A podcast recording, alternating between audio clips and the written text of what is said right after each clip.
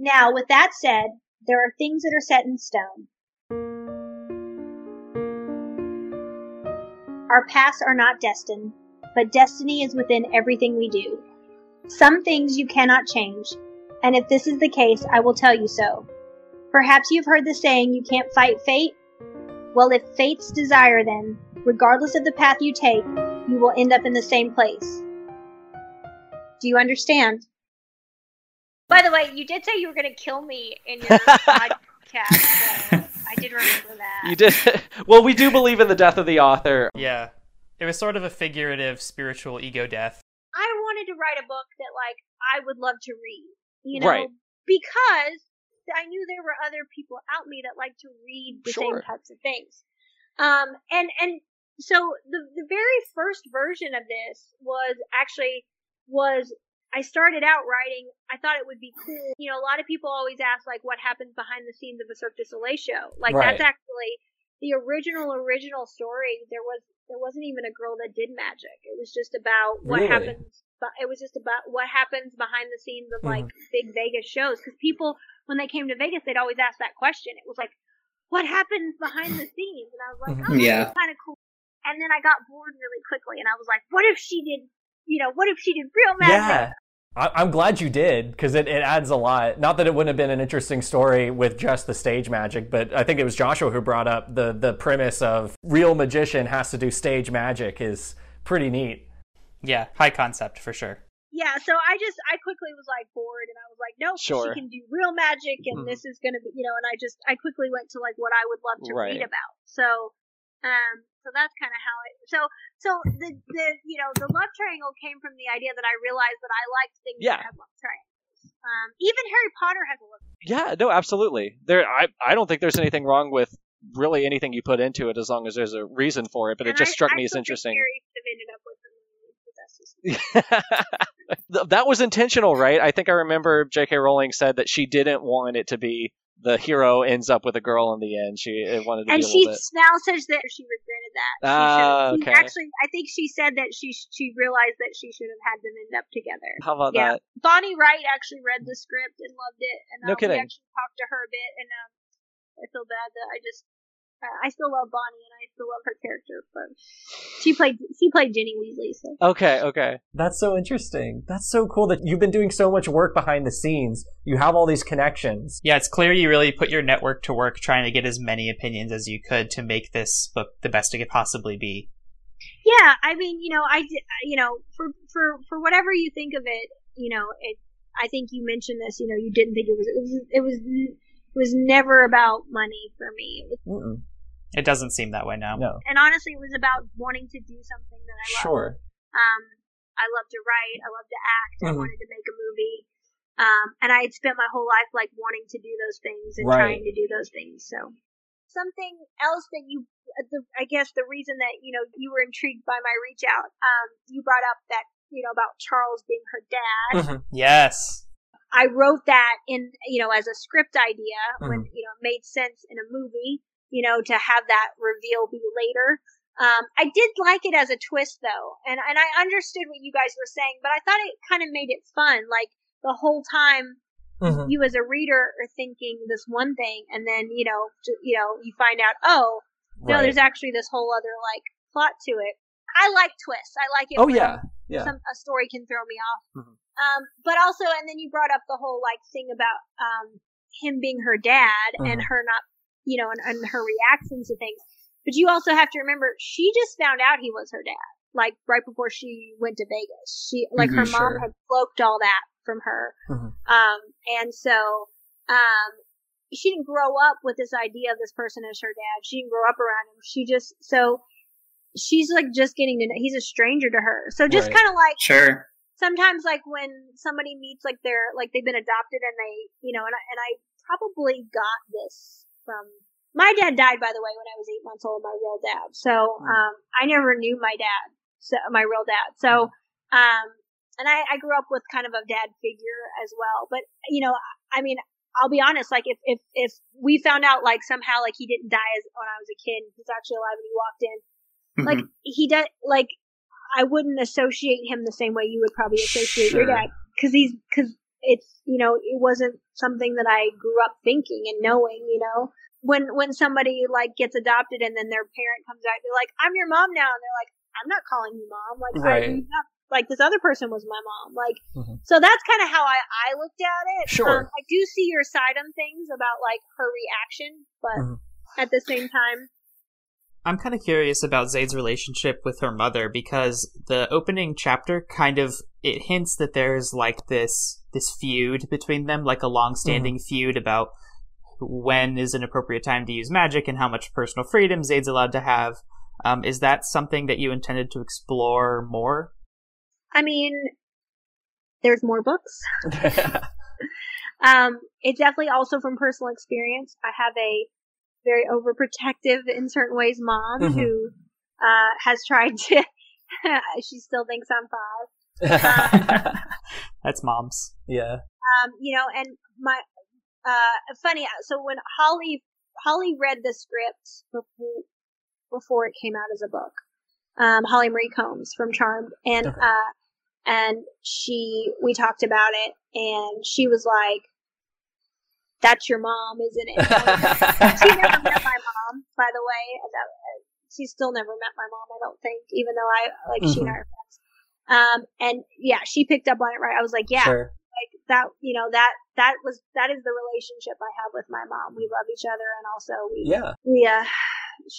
we have a that kind of relationship. Mm-hmm. I just think it's an interesting case study, the evolution of this work, because same thing as you, I see your perspective. I have my own perspective because I read this as a book, not knowing too much about, you know, the background. You have these limitations in a first-person perspective novel that you don't necessarily have in film, and you found ways to kind of circumvent that with the italic scenes, and you have these little glimpses and other perspective characters. But I just think it's really cool to see how, you know, these elements that would have been integral to a film might even be a disservice to something in a more like book form. Well, you know, whenever books get turned into movies, they have the reverse problem. Right? Exactly. It's so cool. You know, they have to figure, and they change the story sometimes. They have mm-hmm. to figure out a way, and something like, you know, I've heard a lot of people criticize Lord of the Rings. Like, there's some really like long scenes that like in a book mm-hmm. are probably like really fun and descriptive, but in a movie it was kind of like the trees walking for a while. Sure. Like, yeah. A little bit much, for example. So, you know, you have the reverse problem. Yeah. So you know. I was like, well, you know, when we make the movie, it's easy because it's hard. But there were some things that I really struggled with, you know, mm-hmm. To like figure out how to do it as a book and sure. how to have it make sense. We drew attention to the magic girl that Zade fights in the parking lot in yes. the mall. Did you have any thoughts about that? Because I had wondered during our episode who she was, why she only shows up like one or two times, what the plans were. She shows up twice. And yes, she's important later. Okay. So it's kind of just, I'm going to say sequel baiting, but I mean that in kind of a neutral way. This is just something, a seed that you're planting for yeah. the later book. She was another thing that started out of the idea that there wasn't enough magic uh-huh. in the first book. Right. But I thought of the scene first mm-hmm. and then I developed an idea that she actually becomes a very important character. Right. But like Jackson, there was only so much I could do with her in the right. first one. Yeah. Mm-hmm. And you know, and I'll equate that to, again, going back to Twilight, for example, the redheaded girl, I'm trying to think of her. Oh, the bad guy. But you know, she's the main antagonist in the third book. I'm right. not going to tell you that. Well, she's obviously not the protagonist, but I'm not going to tell you if she's an mm-hmm. antagonist or not. Okay. But she does carry a lot of importance later. And she was originally not, you know, she wasn't something I was thinking of. But as I was asked to add more magic, mm-hmm. and I did, I thought I came up with something really cool for that character. Okay. Just don't do what happened with the redheaded girl in the Twilight series. I just watched Eclipse the other day, and I was like, I cannot believe this redheaded girl is still around. There are so many other problems going on right now. We don't need to deal with this. Yeah, no, that was kind of. I'll be honest. I love Eclipse in certain senses because mm-hmm. of like some parts of the story, But at the same time, like, it kind of really didn't make sense. It really, that she was able to fool Alice. A lot with it. That's neither here nor there. And I love Bryce Dallas Howard, but she didn't, you know, like the girl that played it in the first one really embodied, I think, the character better. Sure. So. You've alluded a couple of times to you have plans for the future. Can you confirm one way or the other whether the next few books are imminent? They're definitely going to come out. Geek Nation went out of business during COVID, so I need to find a new publisher, which I've had some offers, but I want to be careful for a lot of reasons. As I mentioned, you know, in the beginning when the book came out, I was going to start on the second book right away, and then then all that stuff happened, and that kicked me back for a bit. And then when I just was about ready to start writing again, COVID hit. And then this year has been tumultuous, like I said, in my personal life. So they're, like I said, they're written out arc wise. I know where they're going, but I just, and some of it has been written, but I really, you know, it's something that I need to do for sure. Sure. And they will. And I, like I said, I promise I get messages every day from people like that really want, like, they're like, when is the next book? I get messages on the website. I'll get messages in social media. So there has to be a backstory to your love of motorcycles. What can you tell us about that? They're just fun. I mean, you know, the guy that Mac was originally based off of, you know, I started dating him when I was pretty young, and you know, he took me riding on the back of his motorcycle, and eventually I wanted to learn myself. And you know, I just think it was cool. And almost every guy that I've ever dated or been in love with, you know, has had that quality about them. So I guess I think it's cool.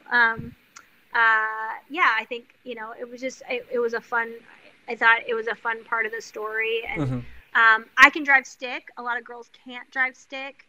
I even know guys that can't drive stick. You guys probably can't drive stick because you're young. Yep. Never had a reason to.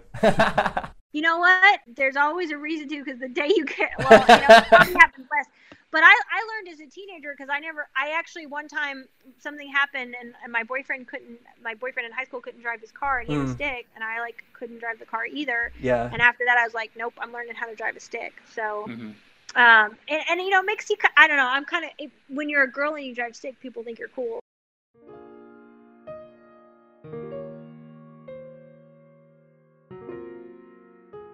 So we noted that it was pretty interesting that Zade's parents were still alive. And that's not normally something that happens for a reason, but it added a lot to Handbook for Mortals. So you guys brought that up, and you know what? I didn't even think about it at the time. And, you know, it happens in, you know, a lot of Disney, like, you know, there's always at least one parent dead, right?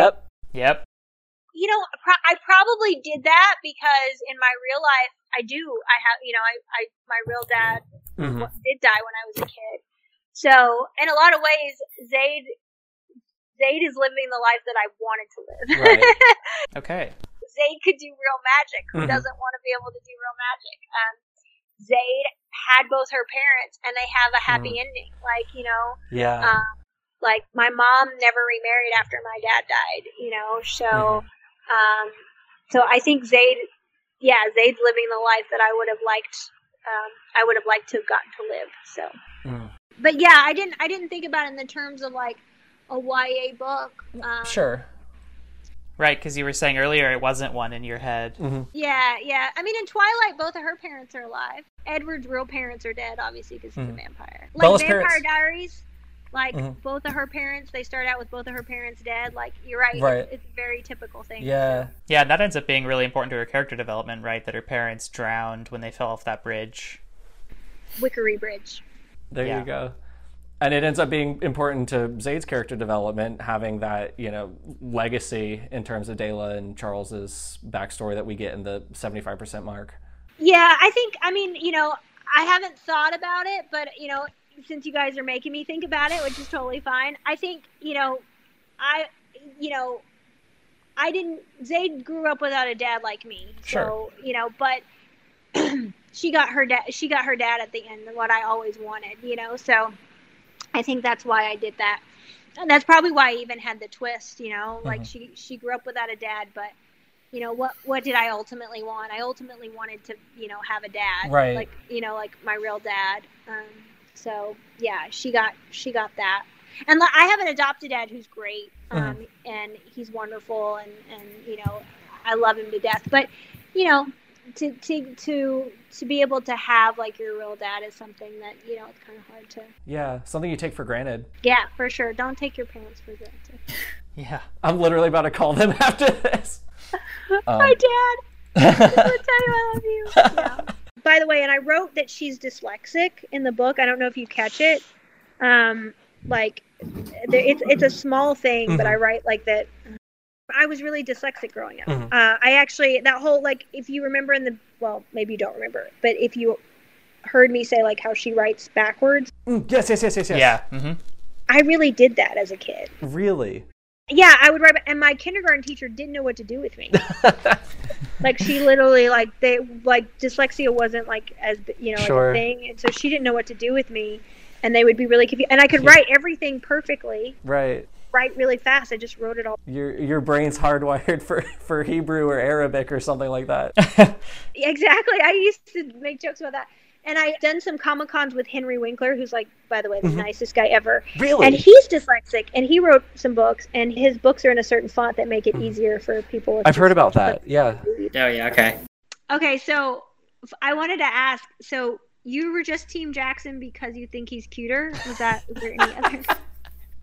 I imagine it was being cuter, yeah. And I don't know, Mac, there were some moments that struck me as, I wasn't sure if maybe this was intentional, like maybe he was supposed to seem a little bit suspect. There were some things that he said about Zade or to Zade where it seemed like he was kind of like possessive of her. And I wasn't sure if maybe it was being set up that he wasn't all he appeared to be, because like you said, in the world of magic, you never know. But yeah, and I was curious about Jackson. You know, as a girl who's dated boys, like, you know, like both of those guys were guys that I've dated. And like I said, they started out as being one person and then kind of evolved. And, you know, like there are parts of different people in there. But, you know, Mac especially, like, you know, I mean, the guy that he was based off of originally, like in the beginning, he was very like jealous and a little bit possessive. I mean, we weren't technically in a relationship and, you know, and I've had other guys do that. I've had a guy like be talking to other girls, but then give me a hard time. Yeah, they'll do that. That's how people are. I don't know. I wrote what I knew. Right. Sure. I can offer something a little bit more objective, and this is a stylistic. You're Team Mac. I'm Team Mac. With one except, so you won me over in the scene when they're under the bridge and it's raining and they cuddle up next to each other. I that got me. I don't know why. I guess I was just in the right mindset for it. But this might be, you know, something from my background or how I perceive relationships. But it bothered me a little bit that the dynamic between Mac and Zade started out negative, but then it only really circled back to positive when Mac saw her changing. I mean, that's something that would happen though in real life. I guess so. Like, here's the thing, like, I'll be honest, like that, and actually I remember wanting to say that when you guys talked about this, but like, guys really, like, look, none of us are perfect. There is, and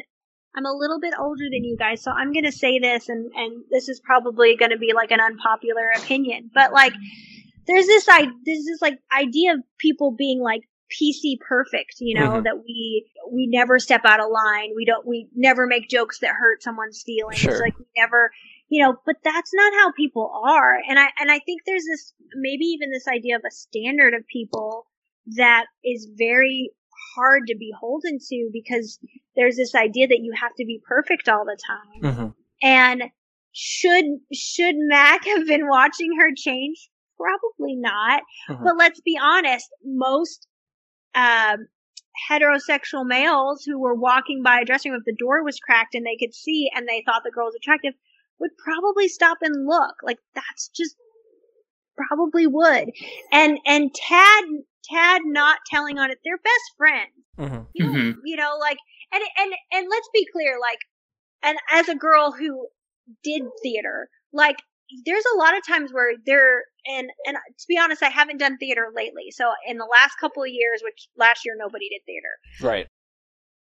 Like changing rooms, like a lot of times they're a little curtain. Sure. And you are changing kind of in front of everybody. And in the, like, you've got a quick change and there's like three people helping you change. And like an underwear, to be clear, kind of covers as much as a bathing suit. And sometimes more than a bathing suit, depending on what your underwear looks like.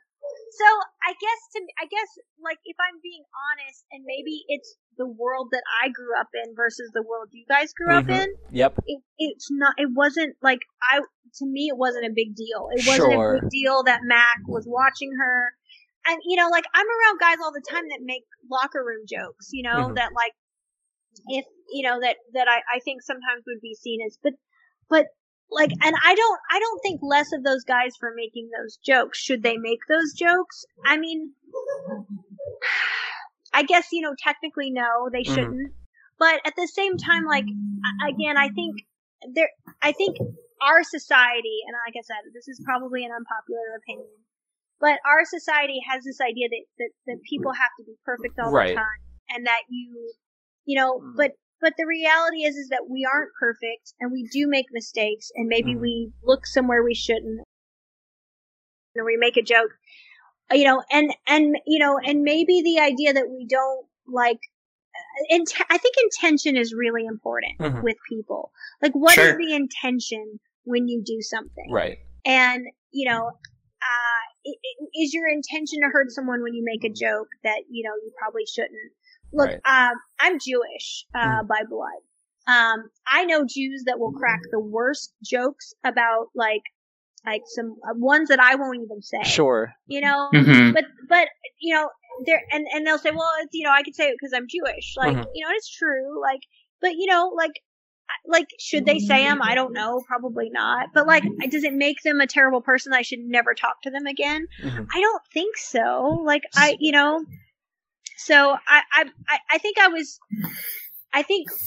again, when I wrote that scene, in my mind, it was something that would probably really happen. Yeah.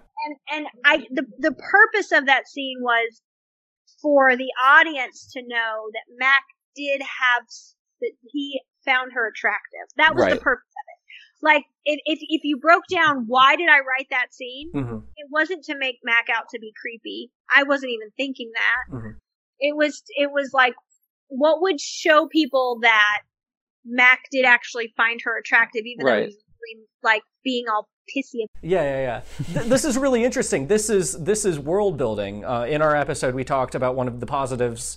We said it probably 3 times this interview. This is the best kind of self-insert you can do because it's so genuine. It's so based off of your life.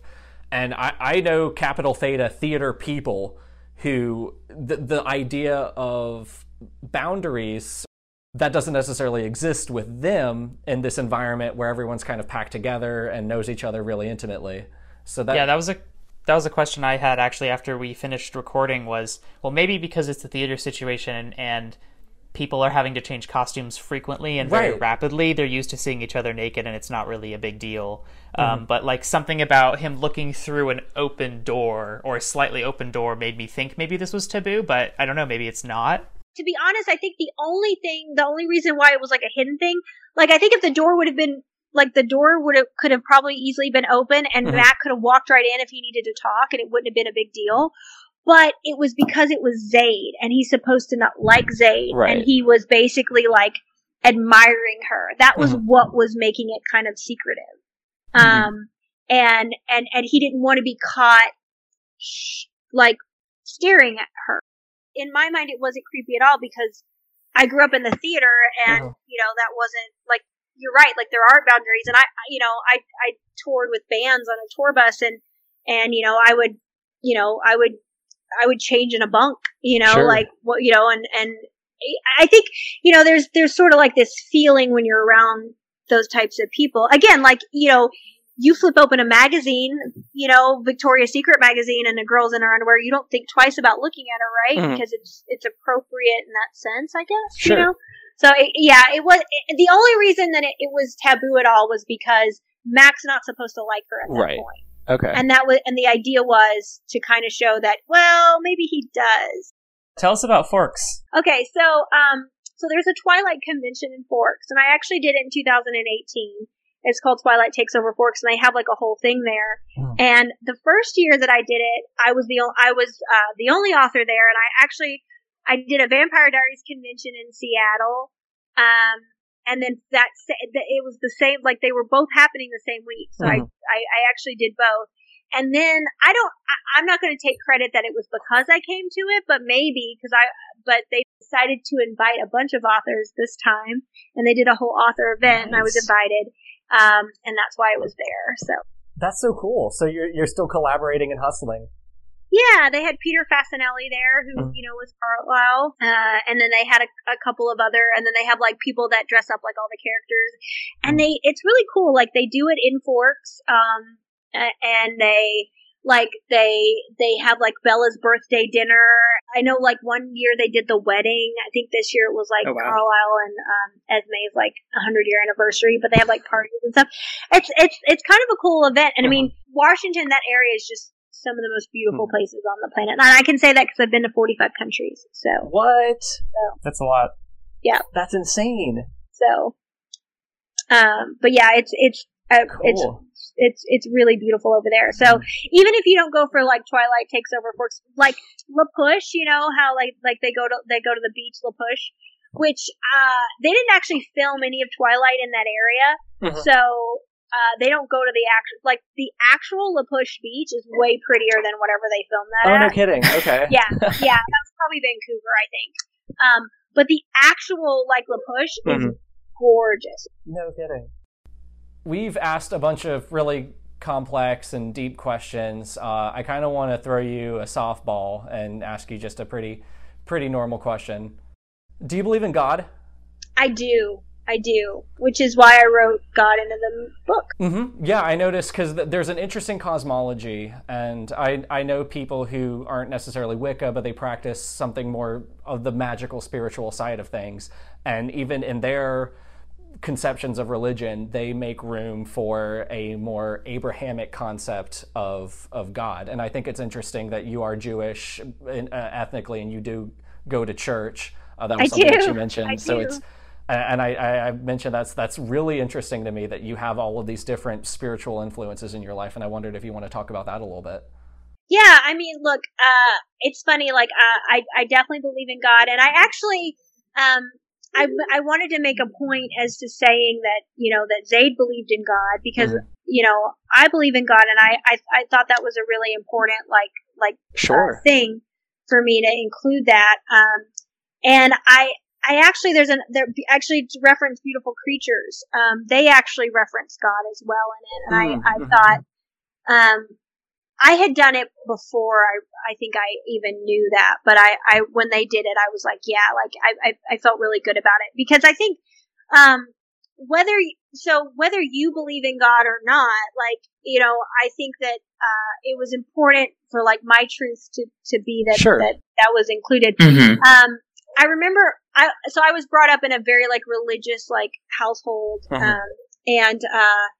and had a lot of things jammed down my throat. And then, when I was a teenager, like decided to like figure things out on my own. And for a long time I was like, well, I believe in God. I don't know about the rest of it. Sure. Figured the rest of it, like decided the rest of it kind of on my own.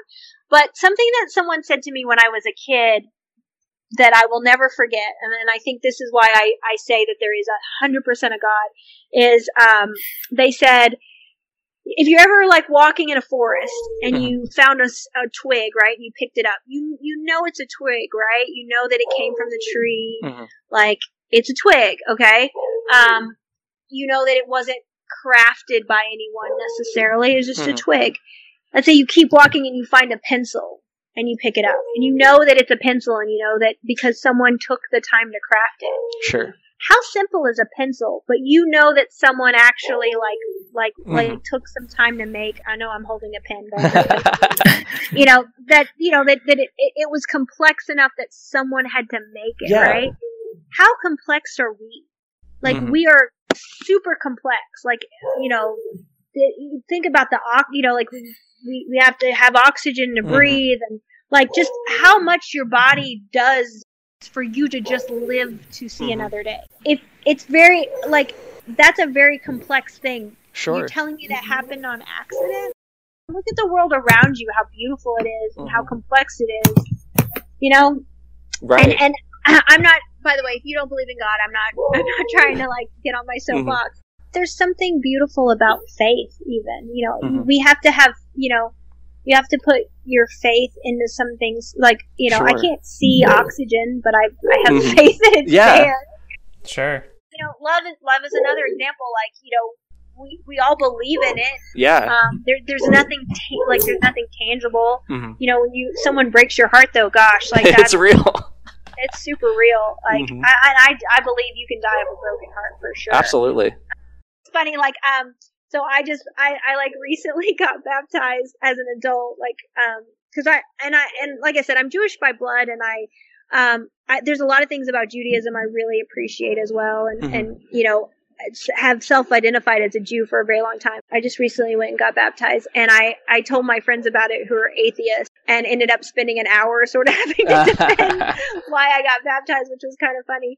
But so that's the thing, like, you know, and this is something I believe, like, I've learned to not be a very judgmental person, and I think it's really, like, something that our society as a whole, like, should really learn how to be, like, you know, and even within some things that we define, like murder, you know, yeah, murder is bad, but, like, someone may murder someone because they're defending themselves, for example, like, there's, like, you have to be careful, like, when you judge someone, like, you know, if you are not in their shoes, right, why they did something, why they acted some way. So I'm very slow to judge. I almost said I'm very quick to judge. I'm very slow to judge, and I really, like, you know, I support you for being who you are. Sure. You know, like be whoever you want to be. Like, I support that. You know, support me if you want to be who I want to be or not. But you know, like, I think if we all just went from that mentality, like, let's just love people for who they are. Yep. And I also think that it's okay to love somebody who doesn't think the way that you think, and love someone who doesn't believe all the things that you believe. Sure. We now as a society try to convince people, like, if you don't think everything that I think, like, then you, like, we shouldn't be friends. And the best example I have is Ruth Bader Ginsburg was really good friends with, and I'm going to say his last name, Scalia, who was also a Supreme Court judge, who was, like, on the opposite spectrum. Sure, sure. His kids or grandkids would, like, question, like, how can you be friends with this person who thinks so differently than you? And he was like, well, why wouldn't we want, you know, like, and I think that helps sometimes broaden, like, that's how we learn, you know, we learn by, like, you know, it's okay to not believe, you're not going to find anyone that you just believe across the board, but we have this idea right now to, like, let's just close off anybody that doesn't think the same way we think. That's a really dangerous road to go down. Again, these may be unpopular opinions nowadays in life, but I think it's just, and I think, you know, what happened in my book is kind of like, you know, a little bit like people got really judgy without really knowing what happened. Yep. Do you believe in magic? I do believe in magic. Okay. I do believe in magic. I believe it exists for sure. You know, does it exist in the way like Zade can do it? No, I wish. But you know, we see miracles every day. We see things, we see unexplained things all the time. Yeah. So I think that it does exist, and I think that, you know, it exists in the world where there is a God. There's magic, you know. But I think, you know, you have to believe, like, you know, if you are a Christian, like, God, all things are possible. Sure. It doesn't say some things are possible or some things if you, you know, like in the realm of, like, it says all things are possible. So, and some miracles happen every day. And I think but we have to believe that they're possible. So. Do you think magic exists more in, like, the tarot sense, or do you think that there are people out there who can turn fire into water? Well, I think that it's very possible someone can turn fire into water if they believe it. Well, if they believe it enough. I think a little bit of both. I mean, I don't even know how to answer that question because I think that there are things out there that we just can't explain. Mm-hmm. You know, I mean, I've read about people that have tried to commit suicide and they literally like jumped off a building and bounced and they're like still alive. Mm-hmm. I died for 2 minutes in 2005 and here I am. Like, you know, like, so I think that there are things that we can't explain. Mm-hmm. If someone told me that they turned fire into water, I'd be like, cool, show me. You know, But yeah, and I think, you know, I mean, there are people that can see the future in the Bible. Sure. And that whole thing that I write about, you know, that, you know, it is true. Like, it's in the Bible that the kings, you know, like King David had a soothsayer. That's a fortune. Yeah. You know, Moses was a prophet. What do you think a prophet is? It's someone that tells the future, you know, their messages from God. So, you know, now you know, if you believe in God, do you believe in the devil? If you believe in the devil, can he also maybe like influence and tell the future? Probably, you know. So does it mean that all like anyone that can tell the future is from God? Maybe not, you know. But I do think that there is, you know, I think it exists, and even, you know, even the devil, if you believe in the Bible. And you believe in the devil, even he came from God, so... Is this a clue that in Book 5, Zade fights and kills Satan at the end? Is that how it ends? I don't think I can answer that one. I might be giving too much away. You would be completely off if you didn't think that Zade does have a big calling at some point to go up against somebody pretty powerful. Okay, okay. That's exciting.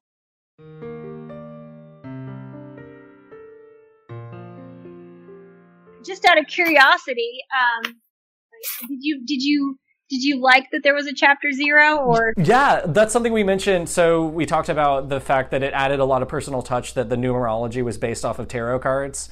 Yeah. Did you notice the story kind of went along with the tarot? Yeah, they always had some little connection to it. I thought that was really interesting. I was really proud of that. That was something like for all the things that I got crap for, I was like, there was so many things that I thought were like really cool that like, you know, that nobody ever mentioned that. Well, she did like a really good job with the chapter stuff. Like, you know, I'd love to know from each of you, what was your like favorite part or, you know, or something you loved about the book and then something you hated or like, or if you didn't hate anything, like what you liked the least or...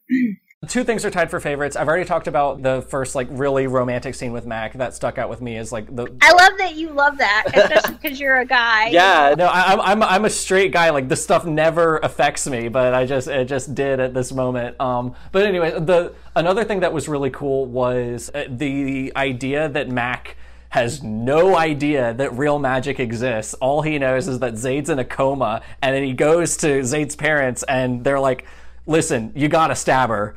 And just imagining that was so funny. I think I read like the last 100 pages in a sitting, and that's not normal for me. I have concentration issues too. So when I read something like that, I'm really into it. And I was just in Mac's shoes, and I was just thinking like, that's crazy. Oh, that's awesome. That makes me really happy, actually. With your premise, to be technical about it, like fish out of water stuff is so good for like ways that we can kind of get into the world and get invested in things, and Mac was just perfect for it. The only thing that I can say that those unequivocally bothered me was that every scene that wasn't from Zade's perspective was in italics. I'm actually curious as to why that happened. That's not quote unquote normal for books to switch perspective. Like, and to be honest, I googled this a lot actually. Like how to do a book mostly in first person perspective, but not completely. And there wasn't really a lot to go on. And I think I had found another book that did something similar. And actually Twilight does it. If you know, like in the last, you only watched the movie. I only watched the movie. Sorry. In Breaking Dawn, it's half from Bella and half from Jacob's perspective. Aha. Okay. So, and I don't know that they do the italics, but those are like it's literally like half the book. Sure. It's half the book and half the book. versus like where it was just like, it was only, the pieces were so small that I just kind of wanted to make it clear that it wasn't Zade in that moment. Right. That's kind of where that came from. It just, your narration did it well enough, in my opinion. I mean, this is where we can just go back and forth about this. At the end of the day, it's my personal preference, but I thought that you did well enough establishing that we weren't in Zade's head to not need something like that. Well, thank you. I appreciate that. Yeah, there was also the little like triple moon at like sure, yeah too. But I appreciate that. Yeah, and I love that you like as a guy like. You know, I mean, I have a lot of, like, girls that love the book, but I love that, like, as a straight guy that you also, like, you know, there were parts. Yeah. Did you like the backstory? I know you skipped over it, so you can't say anything.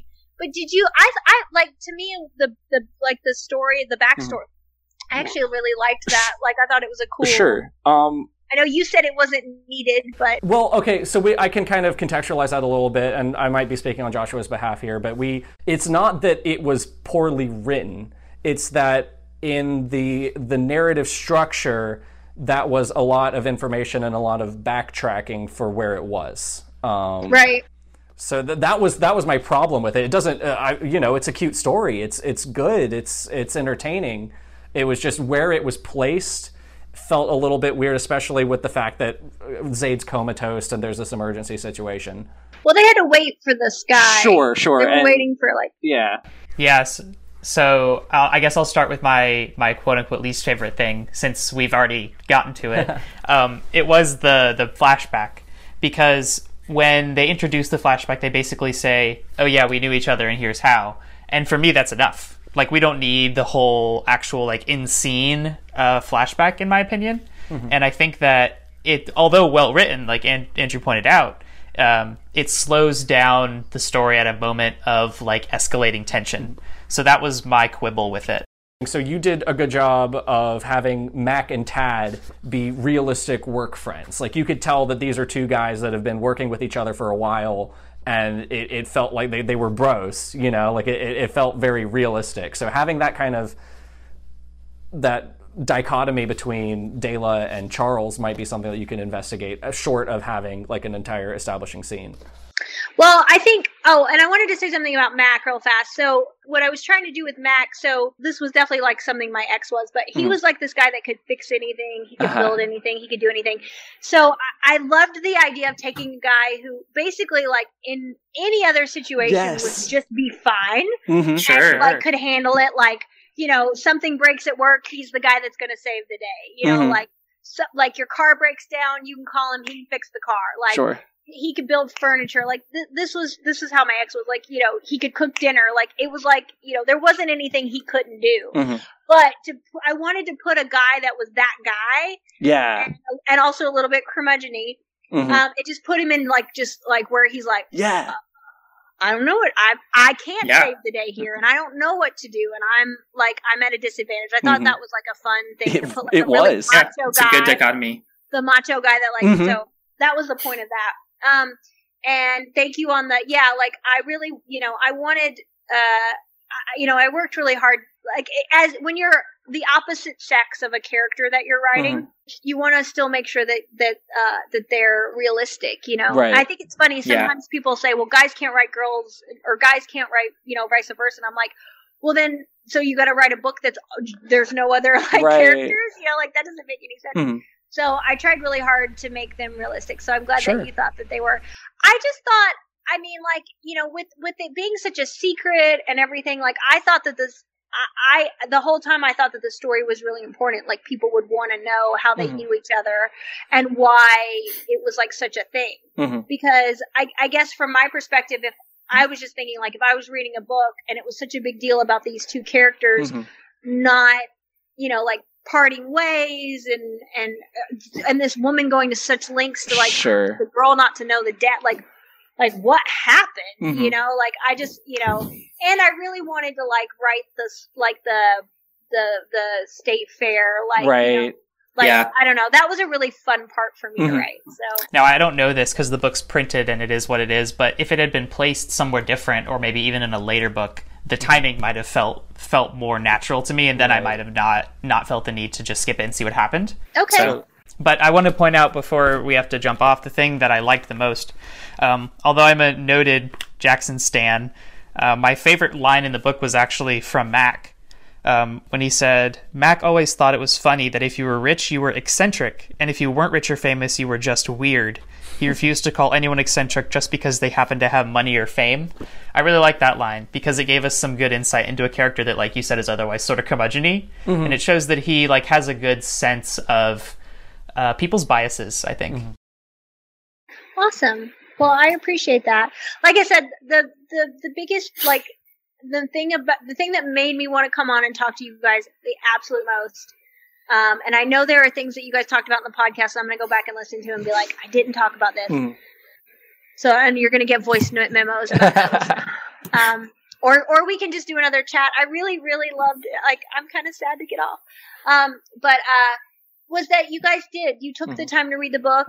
Maybe take the time to read that chapter before you knock it. But, you know, like you guys did take the time to read the book. And I honestly think the idea of the podcast is really cool. Like giving books that get knocked a chance to just kind of like see, you know, like what they really are. And I think like we all deserve that. Books deserve that. TV shows deserve that. People deserve that. I think if we all did that, the world would be a better place, just in general, you know. Sure. And just because you don't like something doesn't mean it's someone else won't love it, and it's and it's okay for them to love it and for you not to like it. And you can still be friends and hold hands.